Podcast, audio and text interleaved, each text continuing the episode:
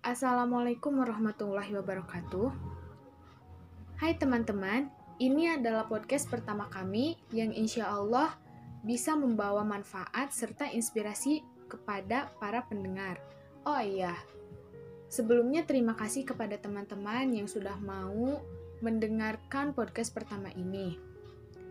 Ngomong-ngomong, apa kabar nih teman-teman? Semoga Allah selalu melindungi setiap aktivitas kita. Amin. Oh iya, di sini ada Teh Nurisa Eka atau biasa aku sebut Teh Ica ya Teh. Beliau ini adalah salah satu aktivis dakwah dari Kabupaten Bandung dan pejuang nikah muda juga loh. Di sini Teh Ica akan berbagi pengalaman mengenai seluk-beluk nikah di usia muda. Assalamualaikum Teh Ica, apa kabar? Waalaikumsalam warahmatullahi wabarakatuh. Alhamdulillah, baik-baik saja, insya Allah sehat walafiat. Alhamdulillah. Menurut Teh Ica nih ya, tanggapan mengenai nikah muda itu seperti apa sih? Pendapat mengenai nikah muda gitu ya, di kalangan sekarang tuh memang udah gak asing lagi ya. Kalau nikah muda tuh udah jadi hal yang biasa gitu. Dan kalau menurut anak pribadi gitu, itu hal yang baik gitu, karena untuk menghindari zina juga gitu, untuk tidak berkholwat gitu kan, yang namanya manusia tetap gitu dibekali yang namanya gorijah nau atau naluri nau, yaitu rasa ingin dicintai dan mencintai atau kasih sayang gitu ya. Nah, cara menyalurkannya itu baik gitu dengan menikah tadi gitu. Tapi gitu, kita juga harus tahu nih konsekuensi ketika menikah muda itu apa aja gitu, apa yang harus kita persiapkan gitu. Minimal kita tahulah apa kewajiban seorang istri dan suami itu gitu. Dan kita juga harus punya kesiapan sendiri nih, planning sendiri gitu ketika sudah menikah nanti gitu. Gimana kalau kita langsung punya anak nih misalnya, kesiapan apa ketika kita akan mendidik anak itu, kayak gitu sih lebih oke, siap gitu, bagus gitu. Tapi ada poin-poin nih yang harus kita persiapkan dulu sebelumnya, kayak gitu. Nah, kan banyak nih di zaman sekarang akhwat dan ikhwan itu bercita-cita ingin menikah di usia muda. Padahal kan hal tersebut menjalankannya itu tidak semudah apa yang kita pikirkan. Sehingga banyak nih yang memaksakan keinginan menikah di usia muda itu harus tercapai. Bukankah hal tersebut itu termasuk mendahului apa gimana Teh?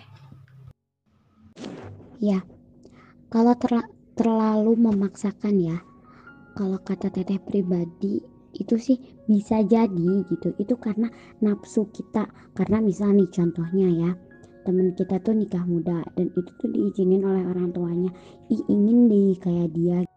Bisa jadi itu hanya karena nafsu kita semata. Nah, jangan sampai itu terjadi, karena ingat, nikah itu ibadah gitu.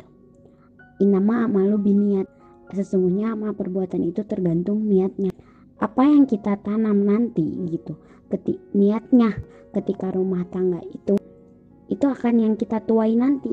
Nah, kebayang ya kalau misalnya Teh kita nikah hanya untuk ikut-ikutan orang lain, sementara misal orang tua belum mengizinkan atau misalnya ekonominya terbatas atau dan lainnya, tapi kita ingin tetap aja ke sama pendirian gitu kita gitu. Nah, itu yang nggak baik. Makanya gitu, di sini sebelum nikah muda tuh pikirkan lagi gitu. Kita harus tahu nih pondasi alasan kita nikah tuh apa gitu. Jangan sampai karena ikut-ikutan orang lain kayak gitu. Nah, berarti kalau ikut-ikutan orang lain berarti dia hanya mengutamakan nafsu semata kayak gitu. Nah, tapi kalau misalnya kita renungi nih, ibadah nikah itu ibadah terlama loh. Kita harus hidup sama orang yang gak kita kenal, karena jalannya ta'aruf ya, gak kita kenal gitu. Apakah nanti gak akan ada rasa bosan, kesal, atau sampai ke tahap yang kebiasaan dia tuh gak disuka deh sama kita, akhirnya timbullah suatu perceraian. Nah itu jangan sampai, makanya tuh butuhnya ilmu gitu. Makanya sebelum nikah muda, niatnya baik gitu, ingin menjauhi dari zina gitu. Tapi kita harus tahu dulu nih, ibaratnya casing dari sebuah pernikahan itu apa sih gitu. Jangan dulu masuk ke dalamnya, tapi kita lihat dulu di luar-luarnya. Dengan cara apa? Kita sharing sama orang yang udah nikah, apa aja nanti hambatannya, tantangannya gitu. Jadi sebenarnya jangan hanya mengutarakan nafsu semata aja, kayak gitu. Oh iya, kan sekarang lagi trending-trendingnya nih, jagain jodoh orang, pacaran bertahun-tahun tapi nikahnya sama yang lain. Nah, terus sebagian orang ada yang menyalahgunakan konsep ta'aruf juga nih teh. Ta'aruf ini kan tahapan perkenalan antara si fulan dan si fulanah. Harusnya kan hal tersebut itu kita mencari tahu kepribadian si fulan atau si fulanah itu melalui perantaranya kan. Tapi hal ini berbeda.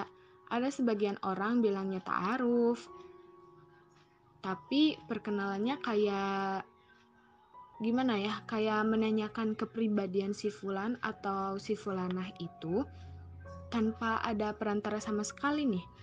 Nah, tanggapan teteh bagaimana?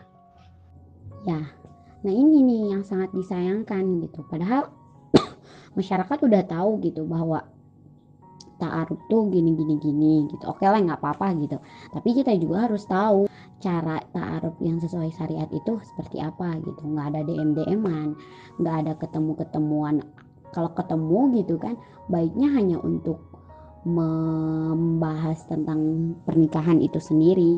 Makanya kita sebelum mau nikah muda nih gitu, kita harus tahu betul nih tahapan ta'aruf itu sendiri tuh kayak gimana yang sesuainya gitu.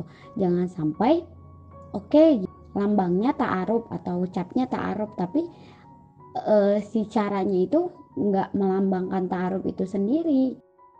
Dan yang sesuai itu yang seperti apa sih teh? Pertama gitu ya, kita harus paham betul tata cara ta'aruf itu seperti apa kayak gitu. Terus setelah kita tahu tahapan ta'aruf itu seperti apa dan kita udah membuat visi misi tujuan menikah kayak gitu, langsunglah kita cari orang yang perantara yang memang kita percaya gitu. Nah, setelah itu baiknya sih ya kalau perantara itu guru ngaji kita sendiri gitu. Karena kan kalau guru ngaji kita sering curhat, Insya Allah lah pasti tahu betul gitu akan sifat kita, kepribadian kita itu seperti apa kayak gitu. Makanya nanti nggak ada tuh akan timbul chatting-chattingan gitu, karena yang menjelaskan kita kepada ikhwan tuh nanti ya perantara kita itu sendiri gitu. Nah, cari perantara itu yang sudah berpengalaman dan kalau bisa mah sudah bersuami. Karena gini, kalau ketika misalnya ya perantara kita itu tuh kan akhwat gitu, nah dia tahu betul kan gitu. Nah, jadi perantara ikhwannya itu suaminya gitu, nggak kita langsung, nggak istrinya langsung gitu. Nah, itu yang sesuai gitu. Nah, disitulah terjalin komunikasi ta'aruf yang seperti apa. Nah, pertama tukeran CV kayak gitu. Terus udah tukeran CV itu kita istikharah kan gitu. Oke, kalau lanjut ke jenjang yang selanjutnya ya lanjut gitu. Kalau enggak pun ya nggak jadi masalah gitu. Terus kalau misalnya teh lanjut teh, hal apa nih yang akan kita lakuin gitu?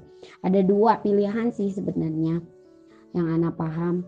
Yang pertama itu ada pertemuan dulu sebelum hitbah, dan yang kedua itu nggak ada pertemuan sebelum hitbah. Jadi nggak langsung hitbah nih, tapi si laki-laki itu nazor dulu atau misalnya minta izin dulu ke orang tuanya bahwa dia nanti akan datang ke rumah